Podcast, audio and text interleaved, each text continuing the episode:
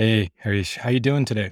Yeah, thanks for coming on the show. We had uh, l- we were supposed to have you in last week, and then some technical dis- issues made us push it today. But appreciate you making the time to being here. No problem. Excited to be here. Yeah, so uh, I really want to dive into your entrepreneurship journey because it's a little different from others, especially coming out of the Antler ecosystem, which I love to explore with you.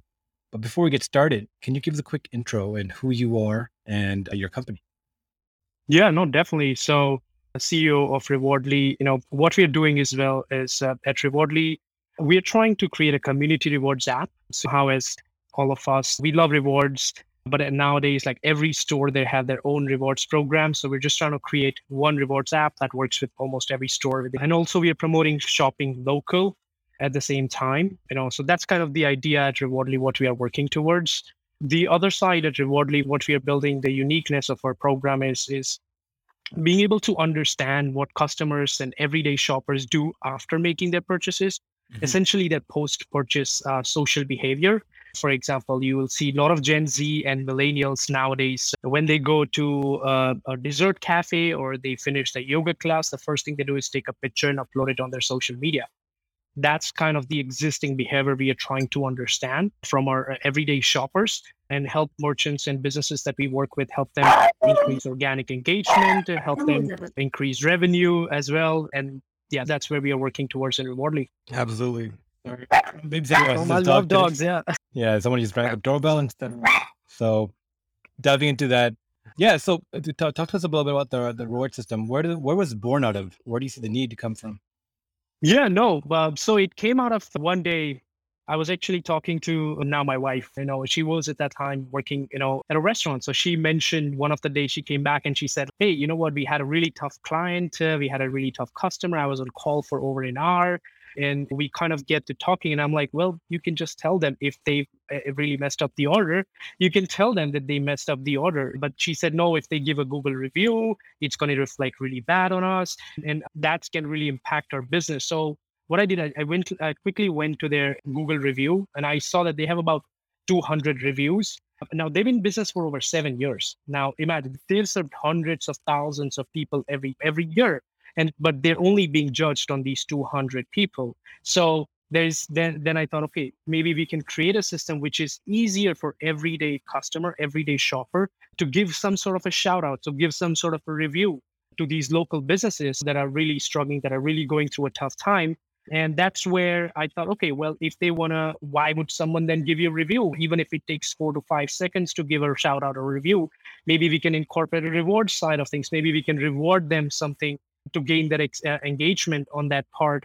And at the same time, we started noticing a lot of Gen Z, millennials, a lot of new behaviors where they were they would take pictures, and it's all of us. We take pictures, we upload on social media, we tag businesses, brands, and that's where I got the idea of okay, what? Why don't we leverage those existing behaviors and make it more rewarding for everyday customers? And that's how it was born. Uh, step by step process. We were like, okay, well, if you are giving rewards to everyday customers, we need a system for them to be able to redeem it. Okay, how do we know they made the purchase in the first place so that we can give them a reward? Then we added a payment gateway side of things. So it's kind of a step by step process of understanding those user behavior, looking and and especially talking to small businesses. Yeah, so I love the so the uh, for everyone who's done Appify or like bring our new kind of rewards program. One of the things I've, I've recently noticed, and I was talking to someone about this, is that some companies will have a reward system that's digital, but they'll still have mm-hmm. punch cards yeah. that they'll hand out to people to like come in and get a stamp. Like that old school view way of getting rewards of every tenth stamp is like a free sandwich or drink, or coffee. Exactly. Right, it's so ambiguous. Uh, can you tell us about uh, about the struggle of of switch, switching customer behavior? Because you can have mm-hmm. this like whole reward system built in for for engagement and loyalty and things like that but really, if if the customer can't adopt or has a trouble, uh, you know, getting new traction, trying something new, it, it could be a struggle to uh, onboard your system. How, have you experienced that? Have you had different cohorts or like different uh, segments of, of customer bases that are forward towards this uh, new behavior versus uh, hesitant again? Yeah, no, definitely. I think that's a, that's a great question. So to start off with the loyalty punch card side of things, right? Like even a couple of years ago as well, I was looking at these punch cards that they were using So, so you know what I realized. We talked to a lot of customers on the side as well to understand their pain points when they were losing using these punch cards. And what came to it is that there are so many punch cards. Every store they have their own punch cards now. Imagine me carrying that punch card of a neighborhood shop that I always go to. Now I tried an ice cream shop. They have their own punch card. Then I have other programs or I have other bigger, maybe medium franchise stores. They have their own loyalty app. So how many things there's a limited space in my wallet as well as in my phone for me to be able to get benefit of each and every merchant that I go to. And the other thing as well is that if I buy, you know, something from that store, I can only redeem it at that store. So that makes me feel like, okay, you know what, I can only go back to that store, which is fine if it's, you know, I'm loyal to that store. But there are more stores. Uh, I'm, I'm downloading too many apps, too many punch cards, all of those things. So when we talk to those customers, uh, we realize that they will love rewards. But at the same time, with this old system of having multiple, uh, having their own app, having your own punch cards, you know, when we spoke to businesses, they said that it's really hard to attract customers who's never visited your store. So, for example, I'm an ice cream shop. I have punch card or I have my own app. Now, you have never seen or never heard or never been to my store. Now, you will never know about my punch card. I can't attract you using that punch card unless you've heard of someone. Oh, you know what? My friend told me there's a really nice ice cream. And then when you first came, I gave you the punch card. But that's kind of the essence that they're not able to attract customers who's never visited the store before. So when we we realize that pain point from merchant side of things, and, and and when we talk to those customers, like everyday customers like us, we realize that okay, what if we make you one app that works with pretty much every store? You don't have to change your behavior. You still do the same thing that you would do anyways. But now we're also incorporating that you can also spend your rewards that you earn at any business for anything you want on the platform. So creating an ecosystem where I am getting uh, uh, rewards for buying a pizza, but then I can spend it for a hair salon. I can spend it for a yoga class that I want to go to, right? Allowing them, you know, the freedom to be able to choose where they want to spend it was really something that that we found out a lot of customers were attracted to. And at the same time, uh, our app, through our app, how we built it is that you have to pay using our app. It is similar to what a Starbucks loyalty app. So a lot of customers that we spoke to were already using Starbucks loyalty app. They were aware of the idea of, okay, you know what? I download the Starbucks app, I connect my credit card, I can pay in store using the app. And the same experience we wanted to incorporate within our app is that you download our app, you connect your credit card, but now you're making QR code payments in, in store to be able to earn cash back. So when we told them, hey, you know what, pay using our app. But again, that is again another change in behavior because they're used to doing Apple Pay. You know, I can just simply tap on this terminal and be like, you know what, I, it's very instant. It's a couple of seconds that I can make a payment. Why would then they adopt our app to be able to make a payment? So there's a real benefit for using our app. So for example, you go to my ice cream shop, you pay using your, let's say, I don't want to name it, but you know, a card that gives you rewards for making everyday purchases, right? Like a credit card that gives you purchase for everyday purchases. You tap it on our terminal, you will earn the credit card rewards. But if you connect to that, if you connect that credit card to our app, now if you go to that store, you will earn rewards from our app, but you will also earn rewards on your credit card. So you're not missing out on that. You're earning double or triple uh, the rewards that you would uh, earn, you know, if you were to just pay using that. So when we talk to those customers and be like, you know what, just by paying through our app, which will only take four to five seconds for you to pay, you can earn two times more rewards and still not miss out on your credit card rewards. Right. So that was kind of the game changer. And the other thing that that we realized is that we talked to them about their social behavior. They said, hey, we love we anyway tag businesses on social media. If there's a way we can still earn rewards for doing that would be that would that would be great as well and that's why we incorporate all of those things. So we realize that changing user behavior, sometimes it's fine, but they have to see there is an extra benefit for them to change this behavior, right? And also learning what they they currently do, what their existing behaviors is as well. Combining all of those things, that's why we make it the way we make made the Rewardly app is that it's beneficial for customers. And we talk to all of those customers. They're like, yeah, this is something that we are okay paying through and this is something that we already do would love to get rewarded. No i love where you took that because like i think credit card uh, loyalty programs are notorious because it's it seems trustworthy because it's with your credit card. But one of the main things is that any kind of financial data is protected. So your mm-hmm. bank information your credit card information anything you swipe on the, when everyone from the credit card company to the realtor or the, the, the point of terminal can't use that uh, credit card information or the purchase information to track you or the individual or do any kind of analytics on like your mm-hmm. purchasing mm-hmm. behavior or your history or even on a wider level of what are their what are their users or uh, their their hold uh, account holders spend their capital on but the point systems mm-hmm. on credit cards became a way of oh yeah we're not tracking your your purchases we're tracking your points right? And through the yeah. points, you get rewards by like getting money off or plane tickets off, etc. But now we, the organization, get these kind of hallmark metrics about where you go, location information, that kind of stuff, patterns, insights. And that was one of the first data markets that really popped up: credit cards and their reward systems, right? Mm-hmm. Reward mm-hmm. marketplaces.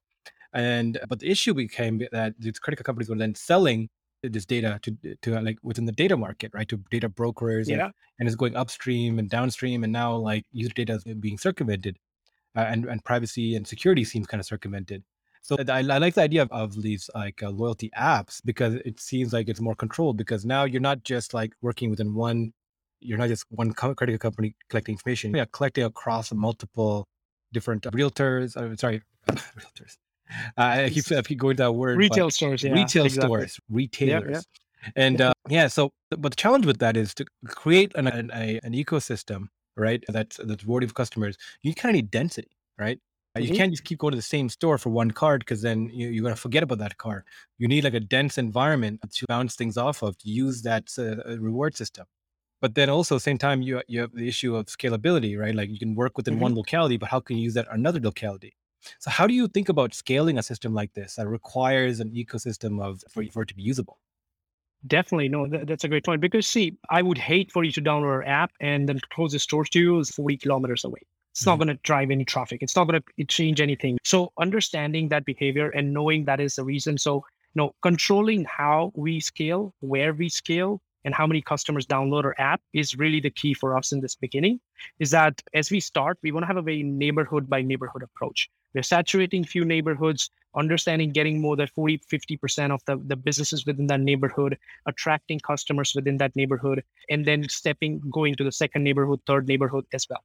So our approach currently is that working with the BIAs, so business mm. improvement areas are, are amazing at helping businesses grow as well. So working with the local business improvement areas, like local economic offices, and at the same time, small to medium franchise stores are mm. some of the key targets for us because if we can get a, a small medium sized franchise stores that's added 15 to 20 stores per per franchise and that is kind of the way for us to to scale as well. And we've also built existing relationships within the retail market for us to leverage it you know when we have to scale at that rate. So starting with neighborhood by neighborhood approach working with the business improvement areas and then going after small medium franchise stores leveraging connections that we already have. And at the same time, once we do that, we are also planning to go with e-commerce brands. So e-commerce brands is some of the, you know, one of the biggest play where we can expand pretty quickly, where you as a customer doesn't matter the closest store because again, you're buying it online, you're buying it using an e-commerce brand. So that's kind of the approach, you know, we are taking in terms of scaling it, controlling it in the beginning of how we want to do it, and then using our existing connections to be able to leverage them to be able to grow quicker. And not just that, but I can also tell you as a customer, referral is a is the best way to be able to grow. Yeah. So I can tell you as a customer, you know what, you go to this salon, we ha- we are there. Do you go to a plant shop? You love plants. You know what? Refer them to us. You will earn something on that as well. Mm-hmm. That's kind of the leveraging the customers that we have to get more businesses, and then leveraging those businesses to get more customers is the way for us to be able to scale up rapidly. And and, and when we are bootstrapping it in a cost effective way. Yeah, I mean, uh, it's really cool that you're taking to the e-commerce because I haven't heard too much of that, and that's that seems like uniquely challenging because how do you authenticate uh, a user now coming in? But I think that that can actually provide some a lot of other benefits. I remember one of the first times I bought something off of Instagram's mm-hmm. marketplace. Yeah. I didn't trust it at all, but I think I was like, I had a few drinks, so I'm like, this thing looks really pretty cool. I'm like, let's do it. Let's see what happens. I, and I bought this thing, and then I never saved the page or I just assumed it'll be there, but there was no mm-hmm. history mm-hmm. on Instagram mm-hmm. to go back and find that purchase I made, even through its marketplace. The confirmation email I got was for the billing company, not for the mm-hmm. actual mm-hmm. the organization or like the marketplace, the store that I bought it from. So I couldn't even mm-hmm. search or find the store name anymore because it was just a random click. It took me to a site and I, and I purchased it.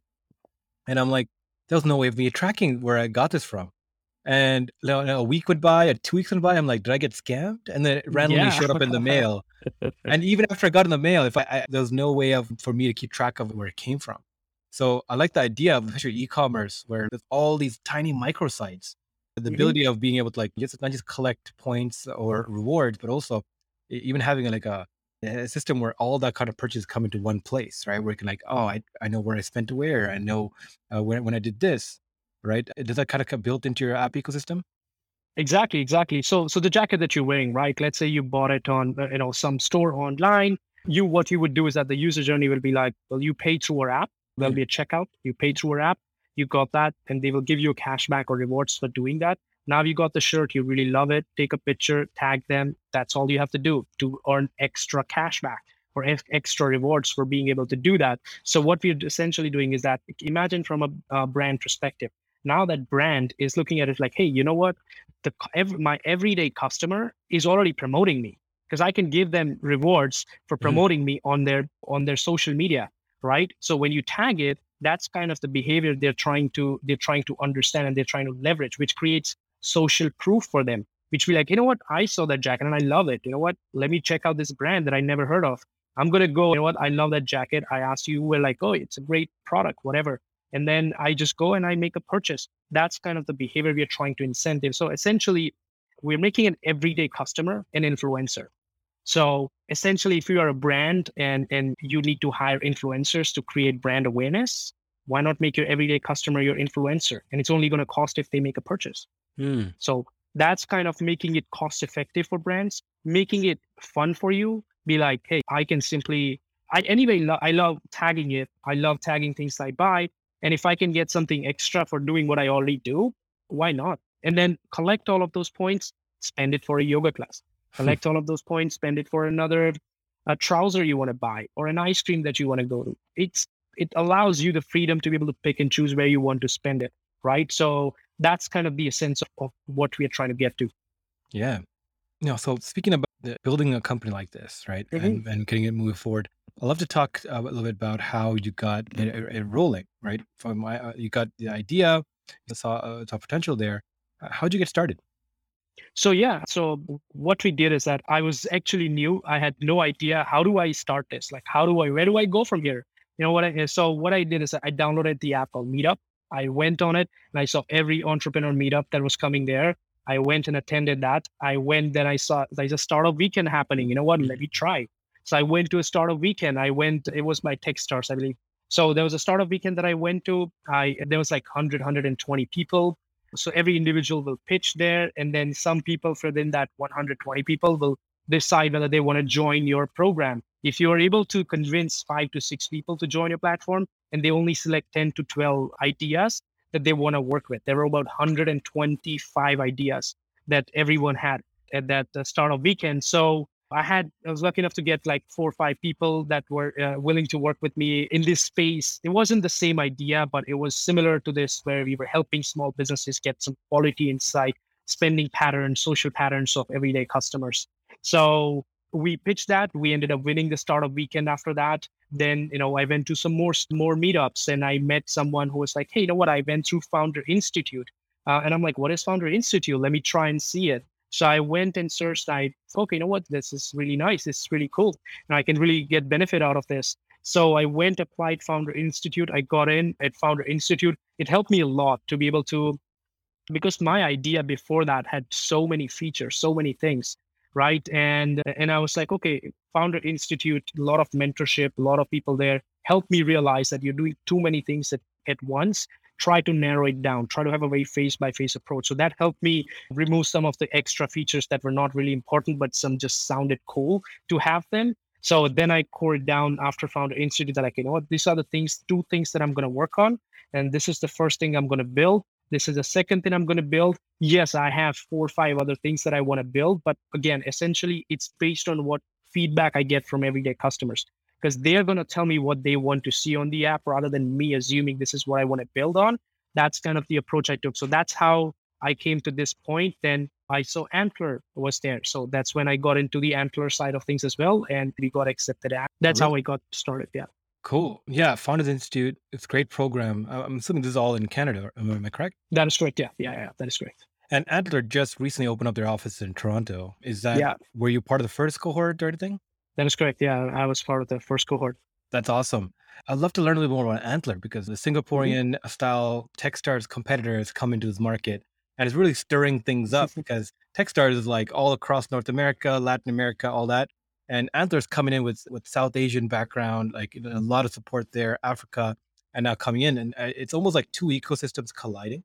I'd love to learn a little more about Antler and mm-hmm. the kind of support you got there. Yeah, no, definitely. So they're very similar, but they have their own differences when mm. it comes to Techstars, when it comes to Antler as well. What they look for is that they they are more towards founder, getting a founder. So, for example, you can apply to Techstars without, oh, sorry, uh, apply to Antler without an idea. Mm. You have a great background, you have great knowledge, you have some, you know, exceptional things you've done. You can apply and be accepted at Antler without any idea. You don't have to have any idea. You can just apply. They find a lot of talented people, and then you can build a company while you're at Antler. They will support you with resources and all of those things, so you can build it as well and then grow from there. So if you have a company as well, you will still get accepted if you hire an individual who's just talented, who doesn't know what to do. They were they're open to different ideas. They want to might some of the people you know in our cohort they joined other uh, other existing startups who joined the platform, right? So it's kind of mix and match between having individual people and having some companies, and then allowing everyone the freedom to pick and choose. You know what? I would love to work on your idea. Or you know what? These are four people who are talented. They met. They were like, you know what? This is something that I'm really interested in and they started they built the company from there. So they will support you but it's very fast paced. You don't have six months to build a company. You only have two months to be able to just go hey this is this is what i'm working on. First few months they focus a lot towards you know, understanding each other's understanding a team building knowing everyone within the cohort what their strengths are connecting each other connecting with each other and knowing that hey this is what they're working on that things like that. And then that way if they provide this ecosystem where you can thrive by meeting a lot of people create your own idea or work on your existing i, I kind of love that uh, so much because i've met a lot of talented people that are like I, I know i have great ideas but i just need to refine a little bit i used to work at um, I was actually the first QB at the Hub, which is the University, University of Toronto at that time, the newest incubator, mm-hmm. is an ideation center. And the director there mm-hmm. started that for similar kind of purposes. There's so much talented people with great ideas. They need a place to refine those ideas. So speaking of Antler, what does that mean? Okay, you're a talented person and you kind of come into their program. What mm-hmm. next? Like you talked about resources being applied to them. Some people are, are, are like are accustomed to like the venture studio model, where you kind of hire a CEO to come and take over an existing business idea. Like a corporate entity will like, we want to spin this idea out and they hire a CEO or executive team or a founding team to come in. And they're like almost like mercenary founders. It's ideas already set out for you. There's resources allocated. There'll be a salary allocated yeah. to you, and you kind of take over. But there's kind of in between. It's okay. We know we recognize you're you're um you're talented. Come and work on something on your own, and then we'll support that idea. But can you can you talk about the refining process of how they do that? Of course. So what it does is that the first few weeks you just try to understand you try to meet each other. They've set up a lot of they focus a lot on just connecting on your own with each other spending some time i mean i'm meeting you for the first time uh, and be like hey what are you working on? What are you what is your background? What have you worked on? Previous exits things like that. And, and then i get to understand oh you're a technical person. Or you're more in marketing side. I'm a more technical person. I'm more in business side. And we understand each other. We go like oh you know what? That's great. Then you meet other people. So you have about you had about 50 plus people. Almost we were we would meet each other talk to each other and understand who's where at. And then if you find someone like you know what? I love ravi. You know what? He had a great enthusiasm. I love what he has done so far. I think we're a perfect fit because i have a business and a marketing side. He's a very technical person. He's had previous exits. He's worked on some of the ideas. And then what we do is that we connect and go we bounce off uh, ideas off of each other. Be like what do you think about metaverse what could we create a rewards program for metaverse? What what do you like about CPG brands? You want to create something that is really cool. Date chocolates, you know what I mean? So it's just kind of understanding each other, bouncing off ideas each other, and then seeing where do you click and doing that repeatedly with a lot of people and knowing which one is a good good person that you can work with And then starting a company, they provide, then they have a deadline. By then you pick and choose someone that you would love to work with. And then you work with them and then kind of understanding, okay, you work with them and then you refine an idea and then they help you with mentorship, resources, and things like that. So you can go back and forth with what may not be the right person. I want to change someone. I want to have a uh, startup with someone else. You can also do that. So a lot of things in between. They, they help you with the resources and mentorship on that front. That's really exciting. I can imagine it's like almost like a giant, almost like a university. It's like meet and greets, ideate, build something over a weekend and see what kind of sticks, and then further support kind of down the line. That that's really, really exciting. In terms of continual support, like with Antler, especially coming f- from from Asia and mm-hmm. expanding mm-hmm. to the West, how does the support system look like? With do, do you have access to more Asian markets through them and alumni slash mentorship from that side of the world? Like, how has that cl- clash been being in North America and having to deal with and working with uh, through that program? No, definitely it does support you in terms of getting exposure if you want to expand to another market that they have presence. You can you can you know connect with their alumni network. There are a lot of sessions with existing companies that are big companies like twitter like other companies that are some of the product managers they would come up. You can have one-on-one discussion with them. And so they provide a lot of support through this ecosystem that they have built. And definitely it, it does help if you want to expand towards a country that they are already present in. They will definitely help you with that kind of support that's awesome in, in terms of your next step now, like uh, you're being mm-hmm. now you're going more you're alumni of these organizations, mm-hmm. Founder Institute, Antler. How are you getting in the in the mode of getting giving back and adding to the ecosystem? Where are you at with the, in, the, in, in that point of your life? Yeah, no, definitely. I'm currently doing mentorship sessions uh, at Founder Institute as well for the newest cohort as well, mm. helping them refine their marketing side of things, understanding what the business model they're applying, how are they going through that so uh, currently helping everyone there on the founder institute side and as well as anyone who reaches out on linkedin or, or emails as well always happy to support because that's one thing that i have received and i'm thankful for from this i started with no understanding of how do I get to this place where I can build my own company, get access to angel investors, get access to mentors, get access to people who are within this industry for a long time. And they were kind and helpful enough to always be there to help, even if you reach out, they'll be like, yeah, no problem. I'll help you with 15 minutes of call. So I've always been blessed with those kind of people. So I always, I'm always there to give back to the community in terms of if there's anything I can help you with, uh, if any knowledge that I have that I can, that can help you out with your existing startup or business. It's mm-hmm. always yeah. So I mean, one of the uh, Founders Institute and all these institutions, like being involved with them, one thing that reminds me of, I remember reading like Steve Jobs' uh, biography, and he everyone from Google, like I think uh, Google, Apple, and, and, a few other companies, they all started from like garages in California. Mm-hmm. But you know, everyone talks about oh, you started out of a garage, but these were just normal garages. That the neighborhoods, everyone was an engineer working at top t- technology companies. A lot of them were tinkerers in their garages building stuff out. So like he was talking about how you can walk down the street and people just in their garages open, we're just working on things, the computers or building something or just tinkering along with stuff. And mm-hmm. each line, uh, uh, each along that line is experts who can work on that. Mm-hmm. And then being part of that computer club where people brought in uh, all these tools, like when you're surrounded by people doing great things, you're you get ingrained, not just inspired to uh, to also work on ideas, build things out, but also it's osmosis, right? Like ideas just kind of permeate and coming through. Definitely. So like, so how do you feel being in these kind of environments as an entrepreneur? Right? Does it excite you? Do you, do you, are you scouting for new businesses to work with, or do you feel like it's a drain on your resources? It's something that you have to do. Where are you at? No, I love that. That's why I was like, that's why I'm doing it because I love doing it. Uh, it, it, takes a lot of it, it, it takes a toll on you sometimes because you are in this industry where you're working you're trying to build something new. Mm-hmm. and you may you're trying doing everything best but again you don't know everything. No one knows everything. Mm-hmm. you're always learning you're always learning. And it's the best way to learn is from people who are within this industry. Even they don't know everything but they're also trying to figure out. So i know something that i can help you with and something i did not know about. I can only come to that level of understanding if i am surrounded by people like that mm-hmm. surrounded be, uh, like people who are within that industry who are already trying to solve so many things that they're learning every single day and if you learn something I did not know about, I would be happy to share. And those kind of environment, like that's where I thrive. That's where I love doing it. It's not just about with any motive that, hey, you know what, tomorrow you might sign up for us. It, it doesn't matter.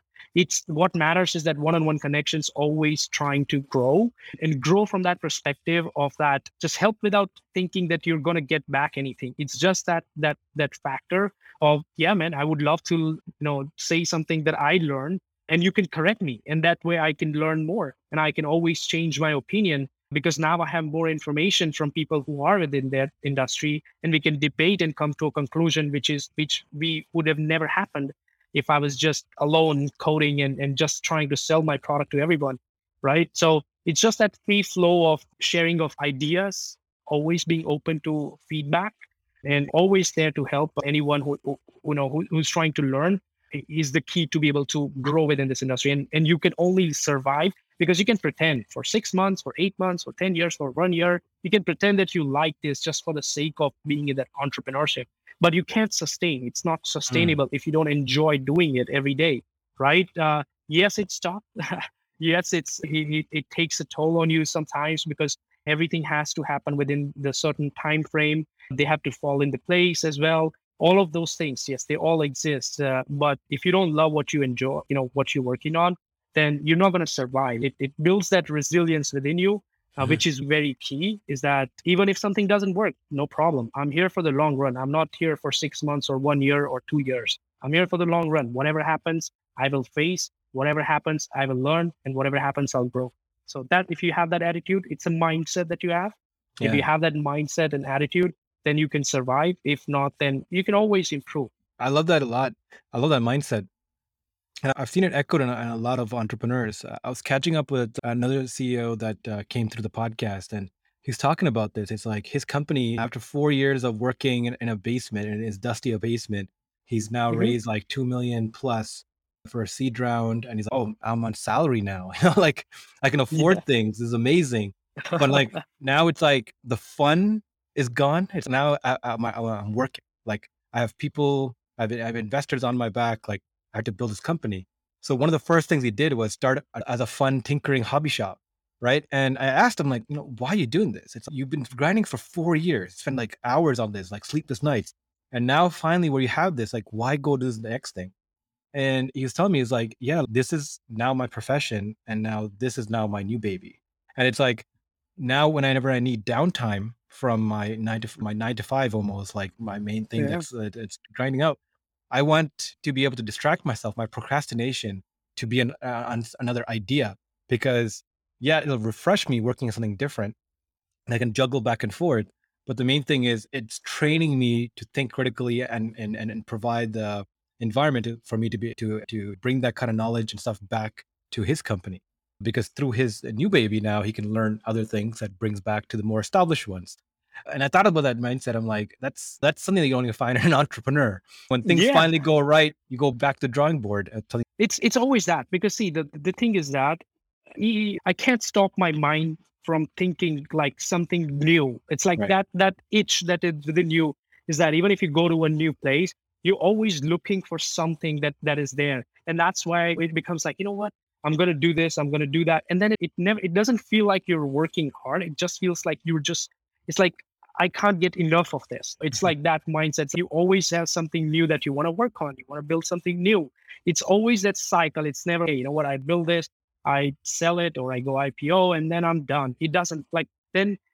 I don't know. It, it's like for most of the people that I I talk to, it's just that it, it doesn't stop. It's like that that itch that just you always want to improve. You always want to build something new. There's something exciting that is happening. You want to be a part of, and that that it comes to within this mindset. I believe that there are three type three type of people, right? One who make things happen, the other one like one who sees things happen, mm. and the one who says what happened. You know what I mean? So I want to be the one who makes things happen, right? So you know, within this ta- three category, whichever one you are, you can thrive. And it doesn't have. It's not that this is the thing that you have to work on it you have to find your own purpose what you love working on and if that fits you and you find that then you can be happy about it and then you will love what you do.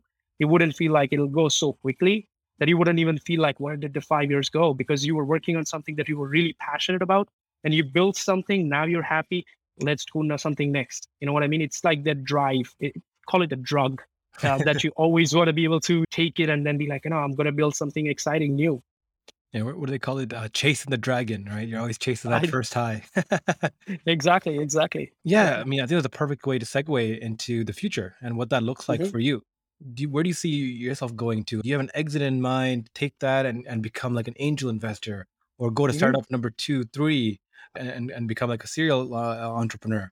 Do you go out and, and provide more, become a more advisor, providing support hmm services, or do you see yourself like taking this company all the way, like as far as you can possibly take it? What does the future? Definitely. No, definitely. So in the short run, we're trying to go live as soon as possible with the businesses we have, trying to do that. Now that's my main focus is right now. In terms of the future, it'd be more like a hybrid approach where you invest and support the startup because it's really key to support and give back to the system that that helped you uh, grow to this level. So support that system, be it through angel investing, be it through advising, and at the same time building more and more companies so you can you can always grow you can always have that and supporting new people so that's the idea for me as well is that working on this trying to reach the goals trying to make the best out of this and and making it big and at this and then be it angel investing or hybrid of all of that and then just seeing how it goes That's an awesome vision. Before we let you go, there is one question. I love your take on this, right? There's uh the, we have found like entrepreneurs have there's two types, right? The ones that want are, hmm are the builder mentality, heads down, they just want to build and keep kind of going. And then there's the seller that I know that it's called a hacker versus hustler kind of mentality, right? I think there was a great article about this. Like ideally in a company, you want both. You want someone who's hmm hustling, other one, other one hacking, but trying to make it. Where do you fall under? Are you in a spectrum? Do you have a partner that takes care of the other side of things, uh, or do you try to compartmentalize? No, definitely. Sometimes you want to do everything on your own, but uh, it's not the best way to grow. So there are some exceptional people in my team that uh, that I, that I'm blessed with. I'm more on the hustling side of things. They're more on okay, this is you know how we are going to build step by step. They have tremendous amount of experience building things, and they've like over 15, 16 years. So I'm more on the hustling side, uh, what we can see trend side, selling side, marketing side of things, and then I have a, a you know group of indi- exceptional individuals who help me with the other side of things, be it technical side of things, and and, and yeah, and, and we have advisors as well, like some great advisors within industry who is always because again, while you're doing all of these things, you want to make sure your mental health is taken care of. And there are some people who are really good within the team. They're like, hey, you know what? Take a pause, enjoy, go in the evening so that you don't burn out yourself. So it's like a mix of all of those people, which is really key to be able to have a sustainable growth for any startup, even for your own self. I love that. All right, Harish, where can people find you to follow your story, to keep track Yeah. of what you're doing? Yeah, happy to reach out to me on on LinkedIn. Uh, I'm always open to new talking to new people. And yeah, you can always email me as well at harsh at rewardly.ca. That's uh, R E W A R D L Y dot ca. And yeah, I'm you know happy to talk to anyone. Perfect. Uh, thank you so much for coming on the show. Thank you so much for No your time. problem. Thank you so much for having me. Appreciate it. Disrupt, a BloomX podcast, is hosted by Ravi Ravindran and does not constitute a recommendation for any organization, product, or service. For more Disrupt content, subscribe where you get your podcasts and visit bloomx.io to join us on Discord.